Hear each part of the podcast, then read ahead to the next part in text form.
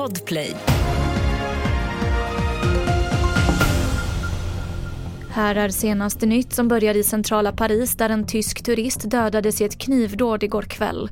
Den misstänkte gärningsmannen greps på platsen och fransk polis utreder nu om det finns ett islamistiskt terrormotiv bakom dådet.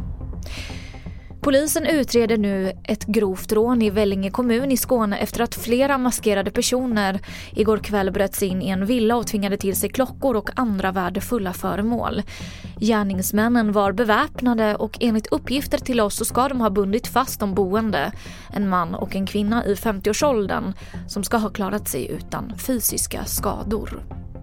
Åsikterna om den svenska sexköpslagen går isär mellan kvinnor och män.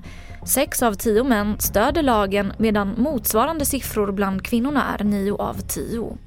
Arbetet mot prostitution har prioriterats ner hos polisen till exempel. Och, eh, och vi ser ju också en ökad normalisering av sexköp, till exempel i debatten om Onlyfans. Vi behöver permanenta resurser till polisens arbete mot prostitution. Dessutom så behöver man eh, vara tydlig i sex och samlevnadsundervisningen i skolan, att det är olagligt. Det sa Natalia Gaje som är utredare på Sveriges kvinnoorganisationer. Mer nyheter på tv4.se. Jag heter Emily Olsson.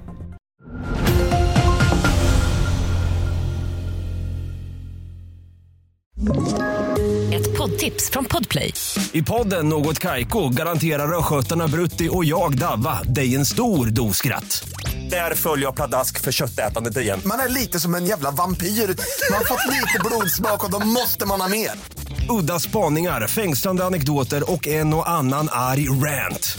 Jag måste ha mitt kaffe på morgonen för annars är jag ingen trevlig människa. Då är du ingen trevlig människa, punkt. Något Kaiko, hör du på Podplay. Därför är gardinerna.